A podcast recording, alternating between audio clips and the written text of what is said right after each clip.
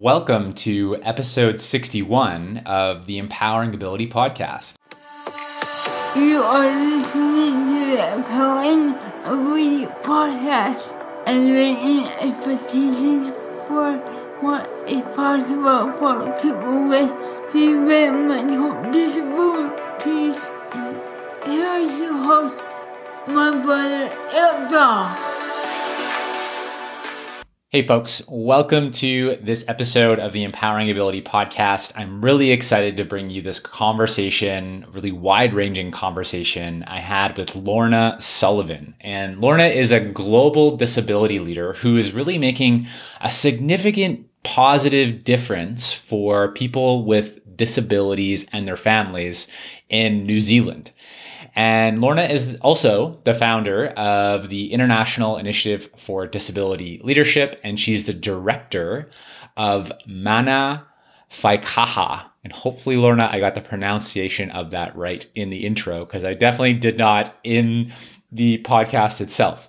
Um, now, in this podcast, we do have a very wide ranging conversation, including talking about um, doing away with deficit based assessments, enhancing a person's mana. And Lorna talks more about what mana means um, in the podcast.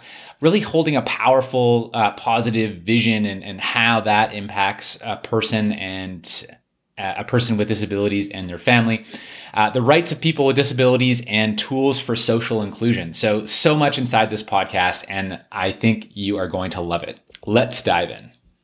Hi, Lorna. Welcome to the Empowering Ability Podcast. It's a pleasure to have you on today. Oh, kia ora, Eric. Um, it's a welcome from New Zealand. It's a pleasure for me to be able to share some thinking with you. Yeah, thanks, Lorna. And uh, it's been an honor to, uh, I'd say, be a student of yours. So we first connected through uh, a mutual connection and, and friend, Michael Kendrick uh, in his uh, optimal service design course. So I had the pleasure of spending a week with you. Um, and then we connected again at the um, double IDL, so the International mm. Initiative for Disability Leadership Conference uh, this past September in uh, in Washington D.C. And um, thank you for for taking me up on the offer to to chat today on the on the podcast. But um, I know that you are the founder of the International Initiative for Disability Leadership. So I'm just curious. We never really got to talking about that. How did how did that come about for you? And, and maybe you can share a bit of kind of your background and, and story around disability. Yeah, sure. Well, the Double IDL um, initiative came about really um, through Fran Silvestri, who's the chief executive and founder of IIMHL, which is the International Initiative for Mental Health Leadership. And he had been thinking for some time or, or become aware for some time that for many of the mental health leaders, they also had disability portfolios, and we hadn't uh, hadn't developed a program or, or leadership um, structure for that purpose. So he he approached me to see if I would be interested in participating in one of the exchanges. That was about 14 years ago. Um, and we tried to set up, or we did set up a very small exchange in the United Kingdom. And that was the first time that I, it gave me the opportunity to experience it and to see how it would fit with the disability world.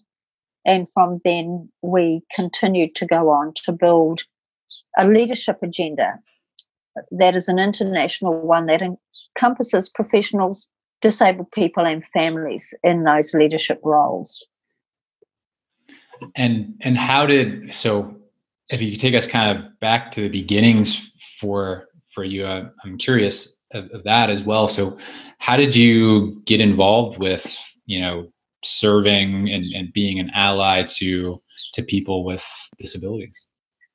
I guess um, almost by accident in many respects. I mean, New Zealand's not a big country and it's quite a uh, isolated from the rest of the world in a lot of ways. And I grew up in the 50s, so um, I suppose in lots of ways had a privileged upbringing where I was taught that New Zealand's values and ethics um, from my family. And, and then as a young adult, when I went to university and studied psychology and found myself doing internships in institutions that I didn't even know existed and met people that I didn't even know existed. That really spoke to me of um, kind of a whole different layer of society, and it spoke to me of the damage that is done when a group of people, through no fault of their, their own, isolated and marginalized from the rest of society and have no mechanism to find their way back.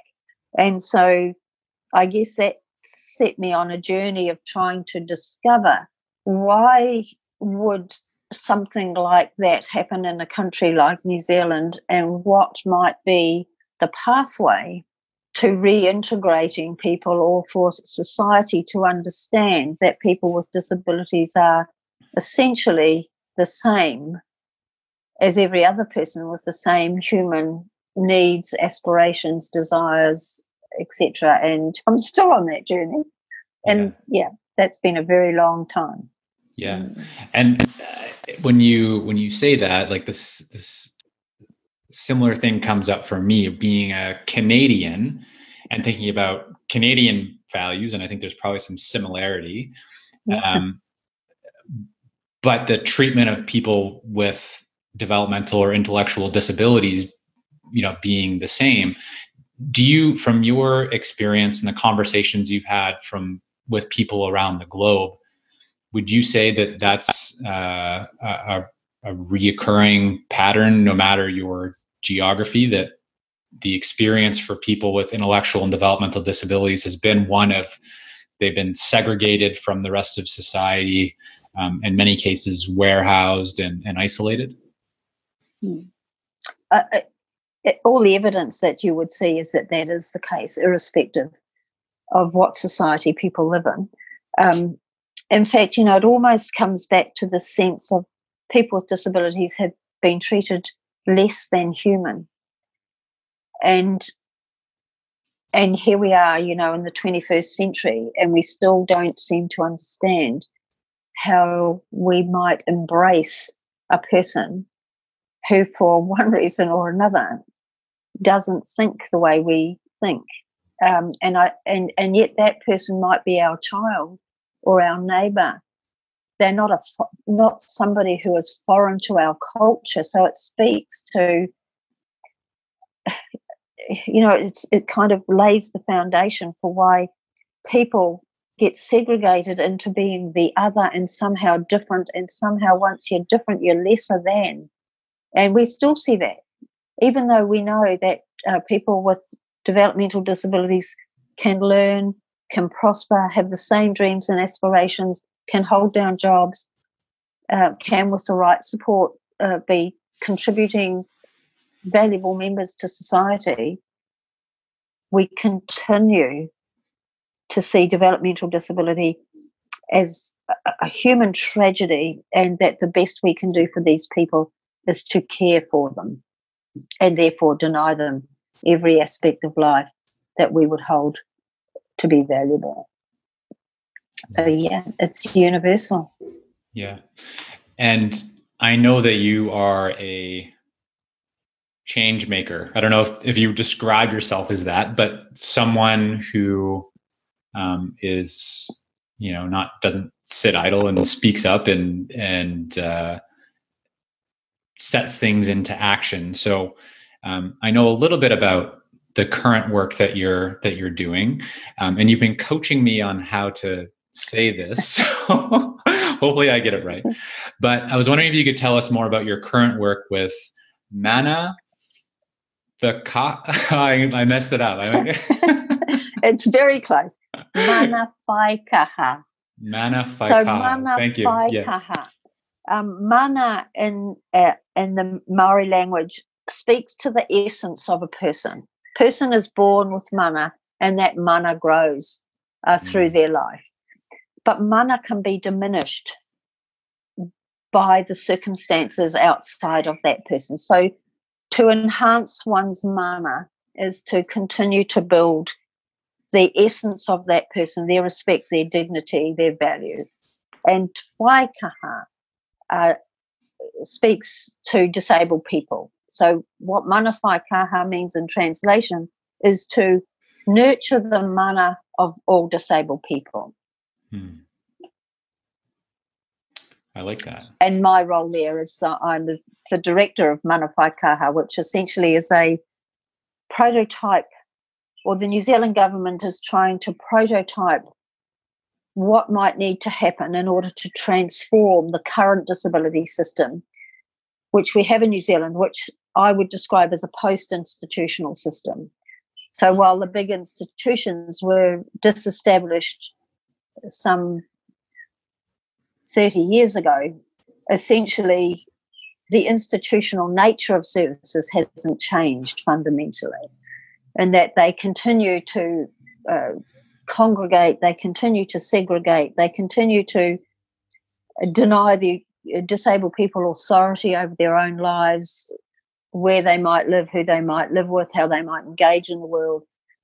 And, you know, as a country, like Canada that has signed up to the United Nations Convention on the Rights of Disabled People, we recognize that we cannot continue to do that.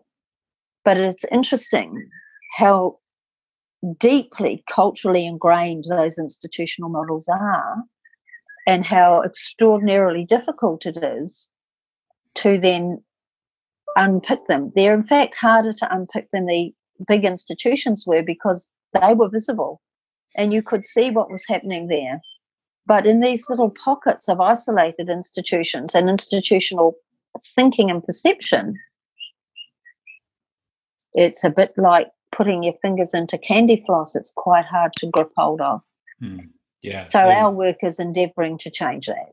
Right. Yeah. The the experiment of taking the institution and scaling it down but still fundamentally having the same systems and processes That's in correct. place doesn't work. Um, it doesn't work. I'm uh, sort of 12 months, 18 months into kind of thinking this role now. And while the, the government is talking about systems transformation, I'm more interested in talking about transforming the lives of people because if we can transform the lives of people, then we might understand whether or not we need a system to sustain that. Now, I'm sure we will need a system of some sort, but what might the nature of that system be rather than the system determining what the lives of people might look like? Let's have people determining what the system that sustains them might look like. But yeah, mm-hmm. it's, it's a journey, and yeah. we've just really started it.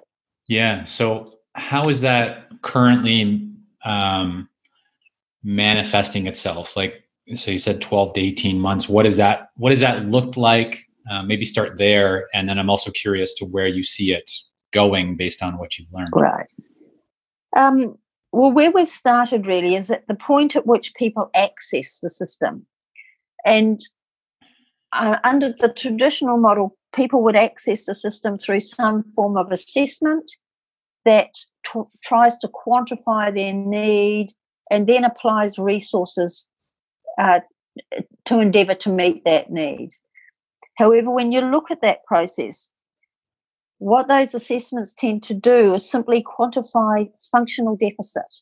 So they're def- deficit based models and will provide some resources to compensate for the functional deficit that you have. But in fact, we won't even acknowledge the fundamental human needs that you have around life purpose, life meaning, friendship, relationship, participation. Um, those things are not even recognized as needs. And yet, when you engage with people, certainly the functional needs can be taken care of and must be. But life is made up of all these fundamental needs. And so our process is to essentially do away with functional assessments and rather look at the, the kind of model coherency questions. Who is this person?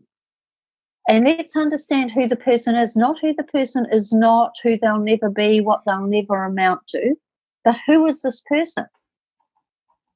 what what are the gifts, skills, abilities this person brings? What aspirations do they have for their life? What supports are they going to need if those uh, gifts, skills, and abilities are going to mature and um, become apparent and shared? So it's trying to change the whole way people access service. And the approach then is not, okay, well, how much government money are we going to give you in order to meet those needs? It's where might those needs be met? How might they be met? And who might best meet them? And that talks to community because the reality is most of our needs can't be met through paid relationship. They can only be met um, through the ordinary places and the ordinary opportunities that community offer. So while um, funded services are still a component of our work, building community around people, uh, um, working in a community development uh, way within community and in society so that we can start to shift the culture and thinking of society and working alongside of providers so that if people do come with their budgets and want to purchase something, we can support providers to understand how to change those models and what they might need to do in order to shift the structures so that they can be responsive to the people they're serving. Essentially, in a nutshell, that's what we're trying to do. Yeah, I love that. And one of the things that oh, there's many things you just said that are worth repeating, but the one that uh, is ringing in my ears is that you're focusing on who the person, who is the person, not who they are not. Right. So focusing yeah. on who they are rather than. And you know, then then who, how they are defined by the system currently. And you know, many parents would would totally understand this. The message you get when this baby is born with a disability is not a message of hopefulness, of purpose, of opportunity. It tends to be a message of burden, of struggle, of deficiency, of deficit. We've got to change that message because, you know, disabled people, like anybody else, disabled children are going to live up to the expectations that people hold of them. And if we don't hold any, then you have a self fulfilling prophecy. But we we can see, like when I started working in this field in an institution, I would see little children, five years old, coming into that institution who had Down syndrome because the schools wouldn't educate them. They were seen as uneducable. I now know people with Down syndrome who've done a, a degree at university particularly one woman I'm thinking of who's done a degree in fine arts. Now, have people with Down syndrome changed in that time? Or has our understanding of their potential changed and our expectation for their lives changed?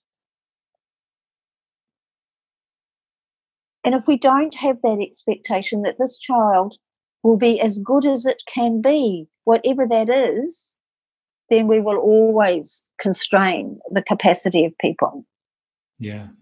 And wow, like how powerful would it be if the parents of a child that bring a uh, a baby into the world that has that that has a, a disability as part of who they are if those parents fundamentally believe that that child is capable and can go to university right when that when they're holding that baby in their hands if they're holding that belief then that is extremely powerful.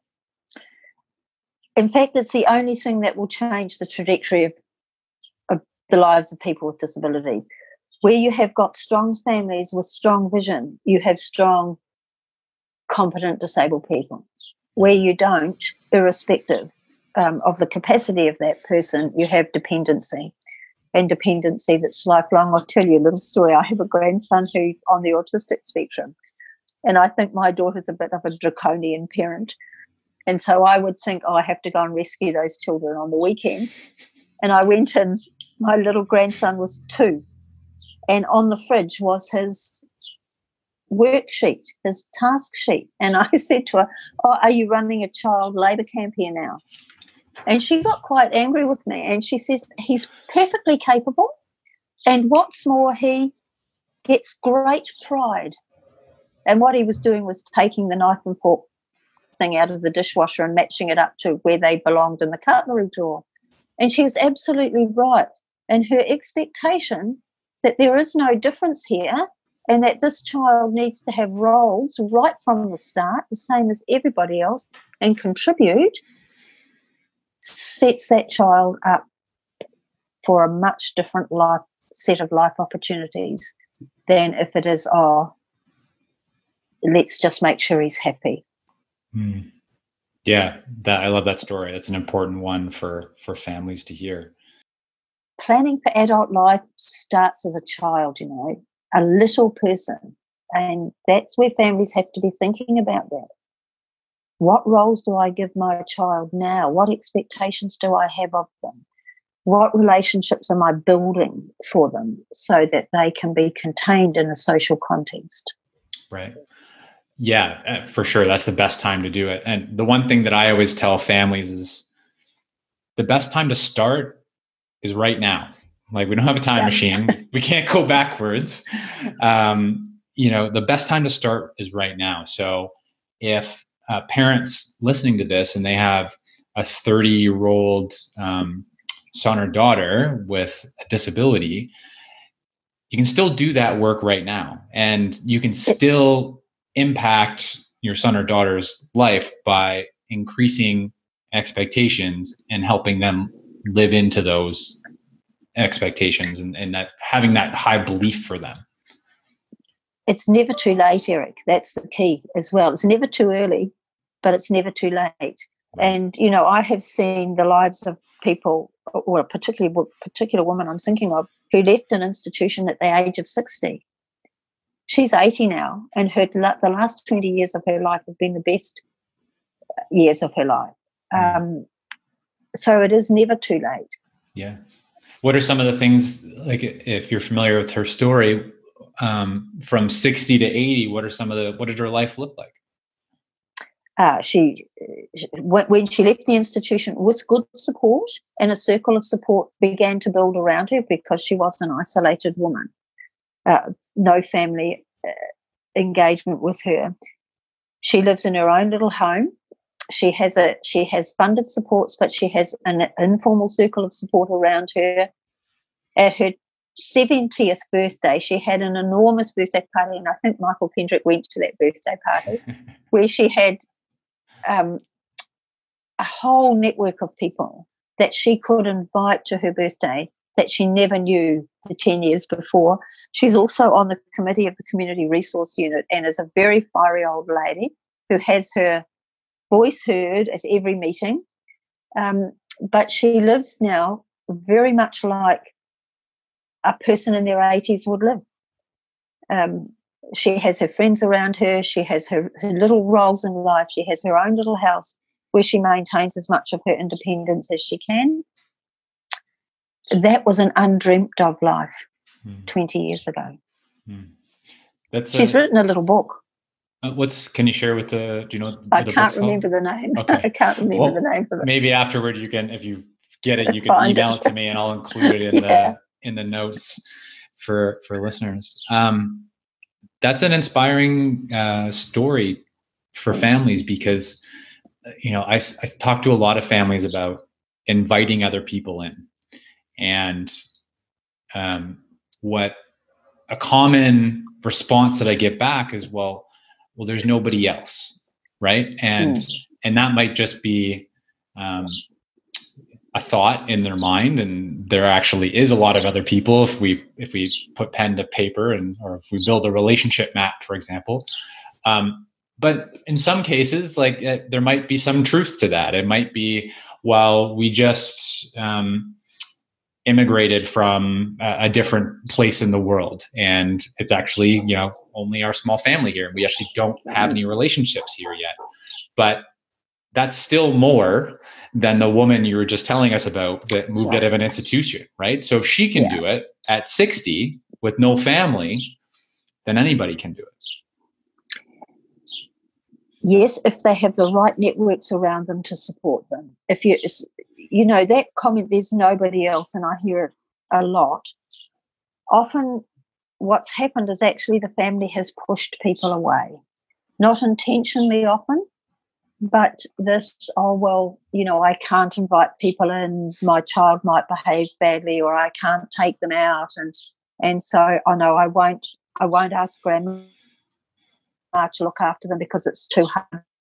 I'll get a paid person. And we start to replace those natural relationships that are there with paid ones. Then we don't know how to find our way back. I was mm. just um, working with a family this last week, actually, where we were looking at um, how we might engage this young man in in some work activities, or so that he could understand work and how to engage in community and we started to identify people that were around in the family's life. And the mother said to me, You know, all those people are there. She says, I just never realized they were there. I've never thought about them in terms of my son's life.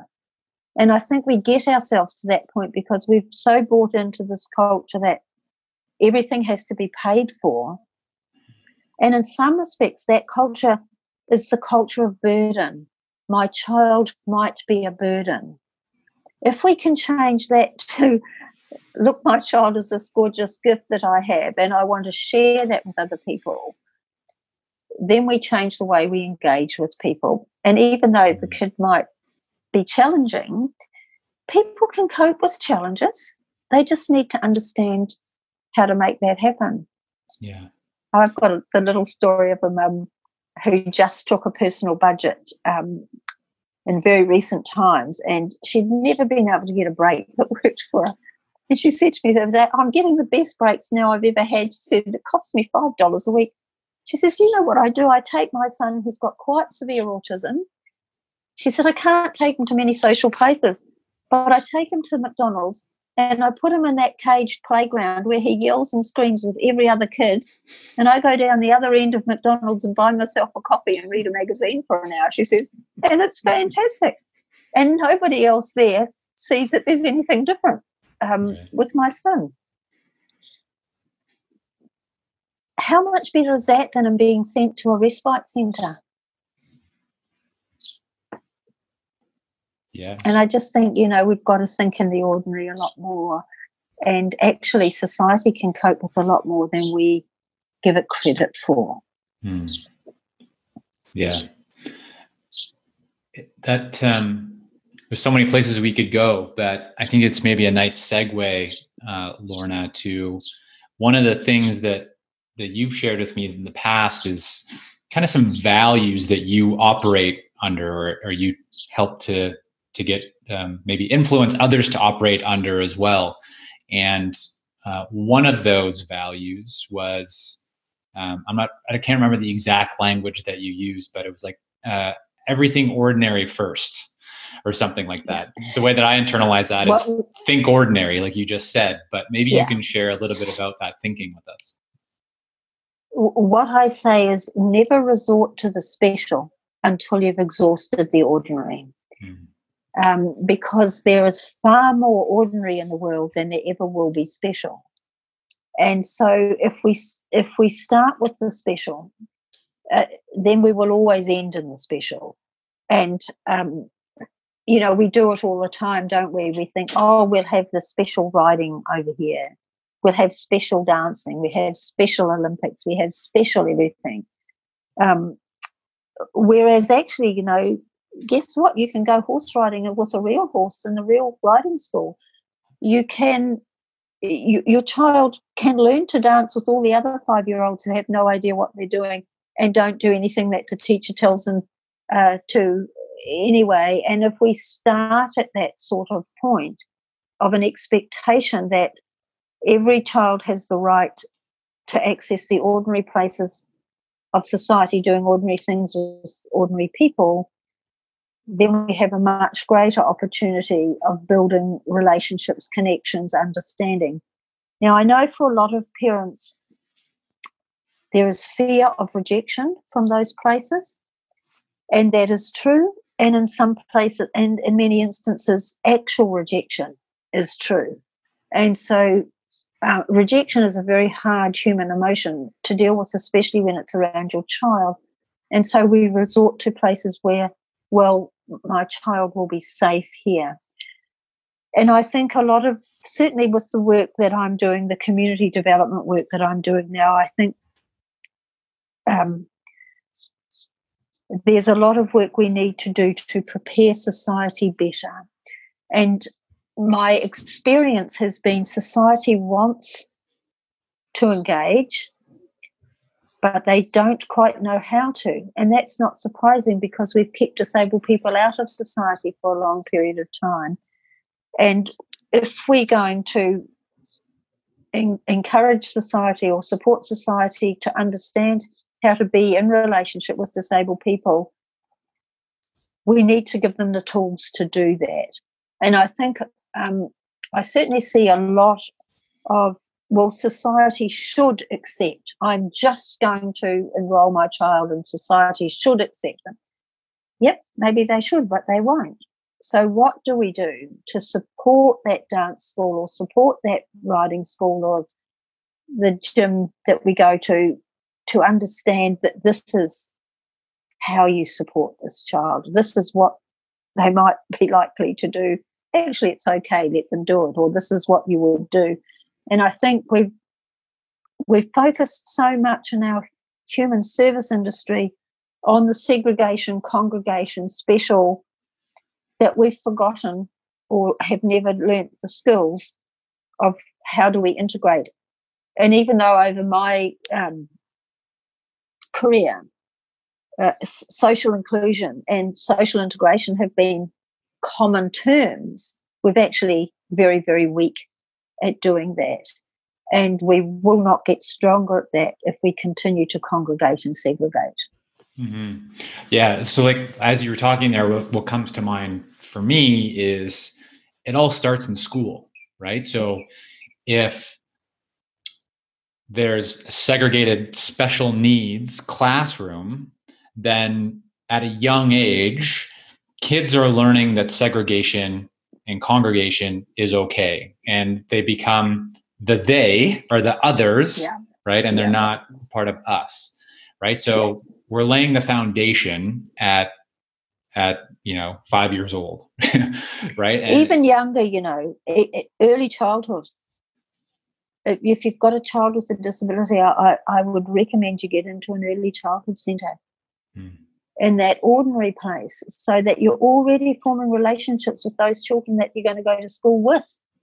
Because it's harder then to say, oh, they're the other, when I've known them as one of me, one of us. Um, and we do see a lot of, and I understand totally why this occurs. In those early years, families are often in the we've got to fix the child mode. Mm. Um, but sometimes the best way of fixing the child is to make sure that they're in ordinary places. I mean, kids are just beginning to understand the world and the diversity that sits in the world. I mean, it's the same with um, people of color, people of other cultures.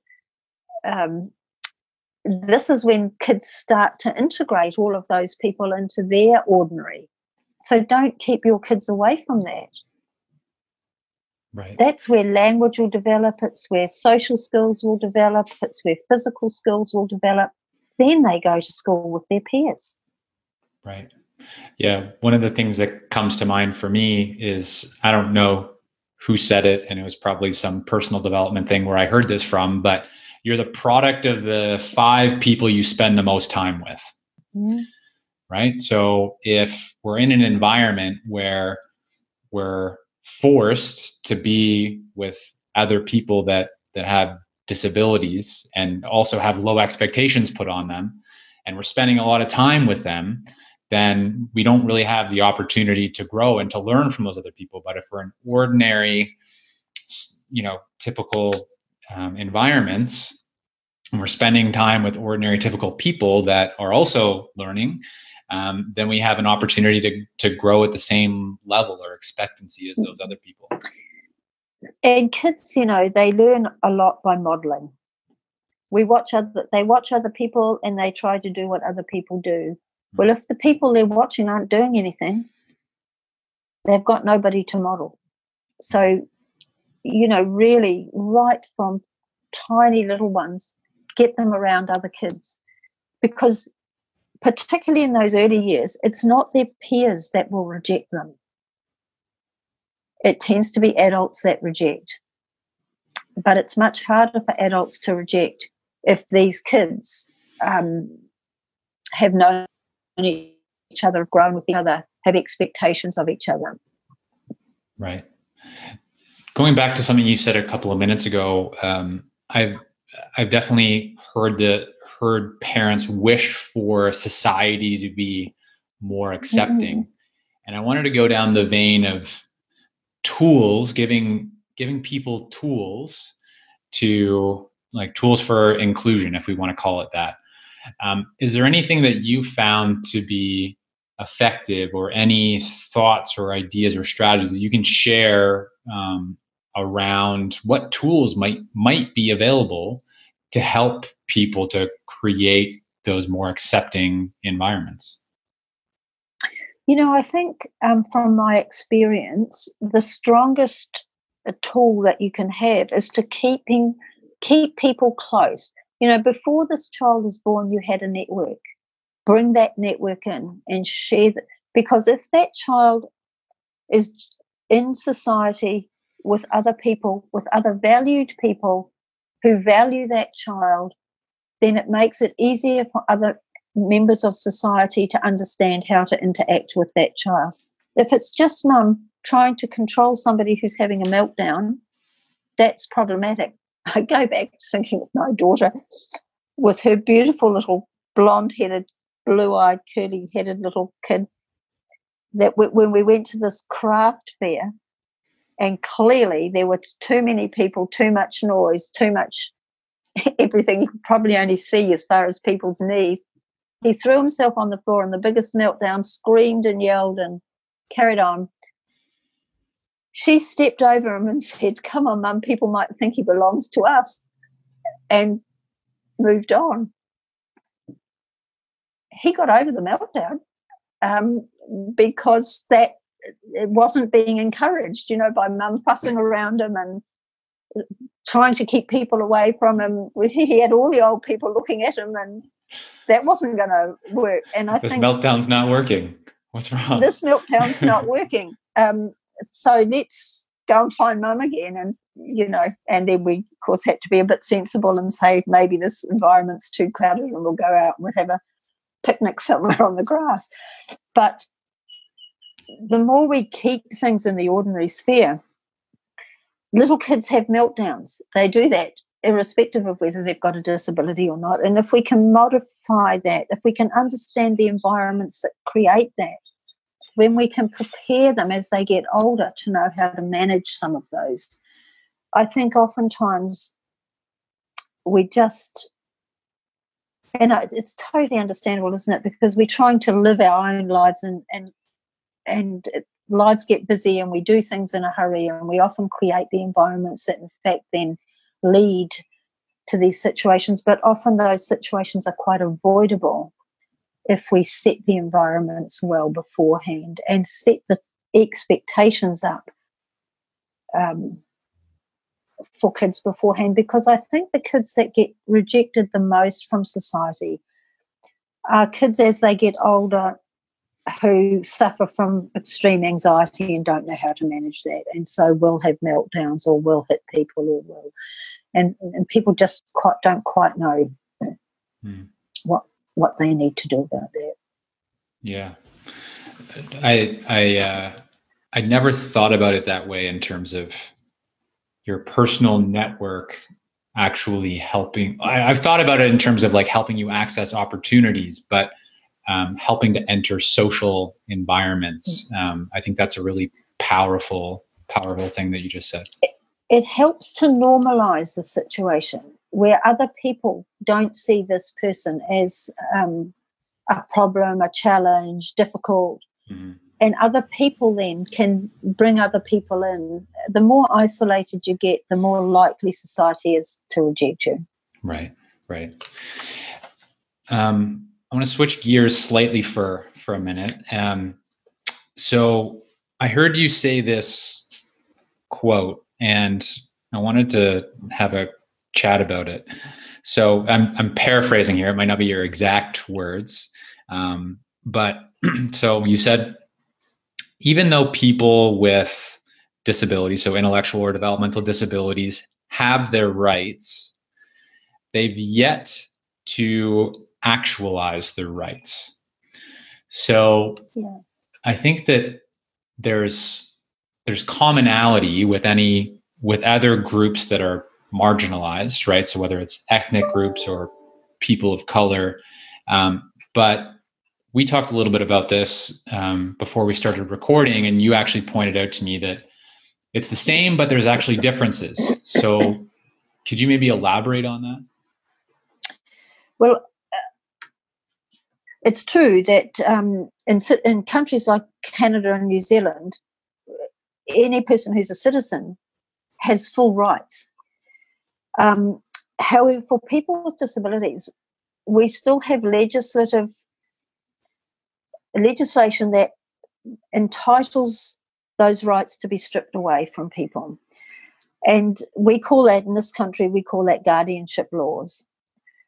And once a person has guardianship, an adult has guardianship taken over them, then they no longer have access to rights because those rights are accorded to the guardian, not to the disabled person.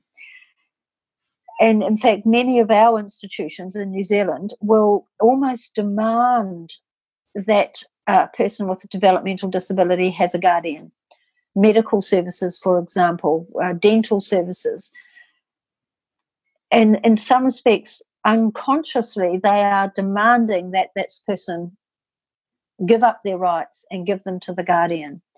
We also have um, human service structures, which by their nature are very institutional. And they tend to be institutional uh, because of the contractual relationships with government or the standards and compliance, which then deny people what we would consider fundamental rights.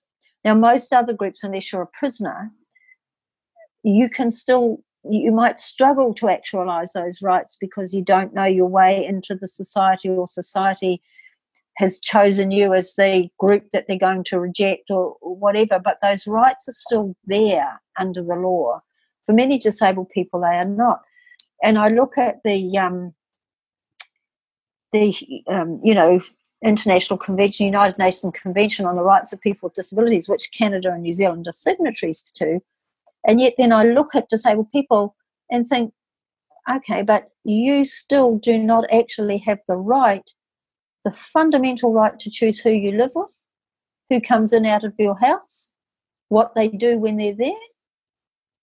And yet every one of us would think that that was an unalienable right, but not for people with disabilities. Um, but just to call on the rights doesn't change that we have to give families and support staff the tools to ensure that people are more likely to be able to access those rights. Um, and unfortunately, if we just stand on a, well, it's their rights, what I see are many people essentially uh, dying with their rights on because staff don't know what else to do or being abandoned to very poor decisions because they have the right to make them. And we've got to have a balance there. We've got to absolutely honour rights, but we need to use our legislative framework to accord those rights. And we've got to use our skills, capacities, and and other um, theoretical frameworks in order to sustain them for people so they can actually enact them. Right. And from the way that I'm looking at it, in like individualized funding would be one of the tools to in, to allow a person to actualize their rights. Is that a statement that you would agree with? Look, that could be. I think individualized funding isn't a very important tool because You know, one of the principles of mana whaikaha is to enhance the mana. It's mana enhancing. Well, it's mana enhancing when you have authority over your life, when you have authority over your services. The majority of us have that. We have that fundamental right to use our dollars to purchase the services that meet our needs. The same for people with disabilities. So if you have if you have got the say so, even if you don't have the dollar in your back pocket, because many people just don't want the, the work that goes with that. But if you have the say so that says, This is my dollar, this is what I am seeking to purchase, then it is much, your relationship shifts because the duty of the provider is between the person with the disability and the provider, not between the provider and the government. And the person with the disability simply needs to fit in. Um, but I think we need to be cautious at looking at, oh, individualized funding or personal budgets, this is the answer. No, it's one of the tools that might be helpful in some situations because for many people, they won't have the capacity necessarily to manage that budget and they may not have anybody else who's able to do that for them. So if we if we say well only people who can manage a personal budget or have family who will do that are going to get access to these opportunities um, but the rest of you will still congregate isolate um, that's not going to that's not going to take us to where we need to be mm-hmm. but but certainly in our Western society, access to the dollar shifts power. There's no two ways about that. Um, and we're certainly in, in the work that we're doing, we're certainly seeing people then, when they get their money, making very different decisions that they would have made if it was, well, you can choose this provider or that provider and actually they're pretty much the same um, because they're all bound by the same contractual agreements with government. Uh, will it help people to gain access to their rights? I think it's questionable, but but will it enable people to gain access to greater life opportunities and therefore greater potential to be included and to have roles and to build relationships? If it's used wisely, it will. But we can't, you know, money doesn't think. And so we can use money to purchase the institution just as easily as we can use money to purchase the good life. And we need to be very cautious that we don't sort of say, oh, this is the answer. Mm. Um, actually, a lot of us use money very poorly. Yes. So for those, so I like what you're saying there in terms of there's there's a section of families and individuals that um, have the capacity to manage an individualized budget budget um, realizing that it, it, can be a, a powerful tool to help a person live a good life um, with some structured thinking and intentioned thinking behind that. Um, so, what about that group that um, would benefit or is going to benefit from having that individualized budget, but maybe doesn't have the administrative capacity or energy? What are some examples of what you've seen there? Like how how is how have you seen that shake out, and what have you seen be effective? Um, well, there's two little models that are working in New Zealand at the moment, which host money on behalf of people. One um, organisation, which is called Manawanui, which um, would translate into in charge, they will host money on behalf of people who feel that they're not able to manage it themselves, but they don't employ the staff that employment relationship still sits with the disabled person or their family. And for some people, even that is too uh, difficult. So we have a, a small organisation that's just developing now within our prototype, which is called Tato Tato, which is about it is about people. It's about people. They um, they will host the dollar and employ on your behalf. So you still get the say so over who the staff is that's employed, what what you want those staff to do, what the outcomes are that you are wanting to achieve, but they will take on all of the employment responsibilities and accountabilities on behalf of people. So we're seeing a bit of diversity emerge, and what we're finding with families, they will take some aspects of their funded package as a personal budget, and other aspects they will get hosted. So if they need to employ staff, they will often go to the host agency and say, You do that for me, and you do all of the tax and the payments and the wages. But I'll take my personal budget to buy the equipment that I want, or the specialist services that I need, or the carer support um, package that I want. And I think um, we we've got to have diversity of options there are some people who are still, and I imagine there always will be, who say, no, I need a provider to do all of that. I can't, I can't manage that. And we will always have people with developmental disabilities for whom their families have died, for whom there is nobody else. And that provider relationship then becomes critical.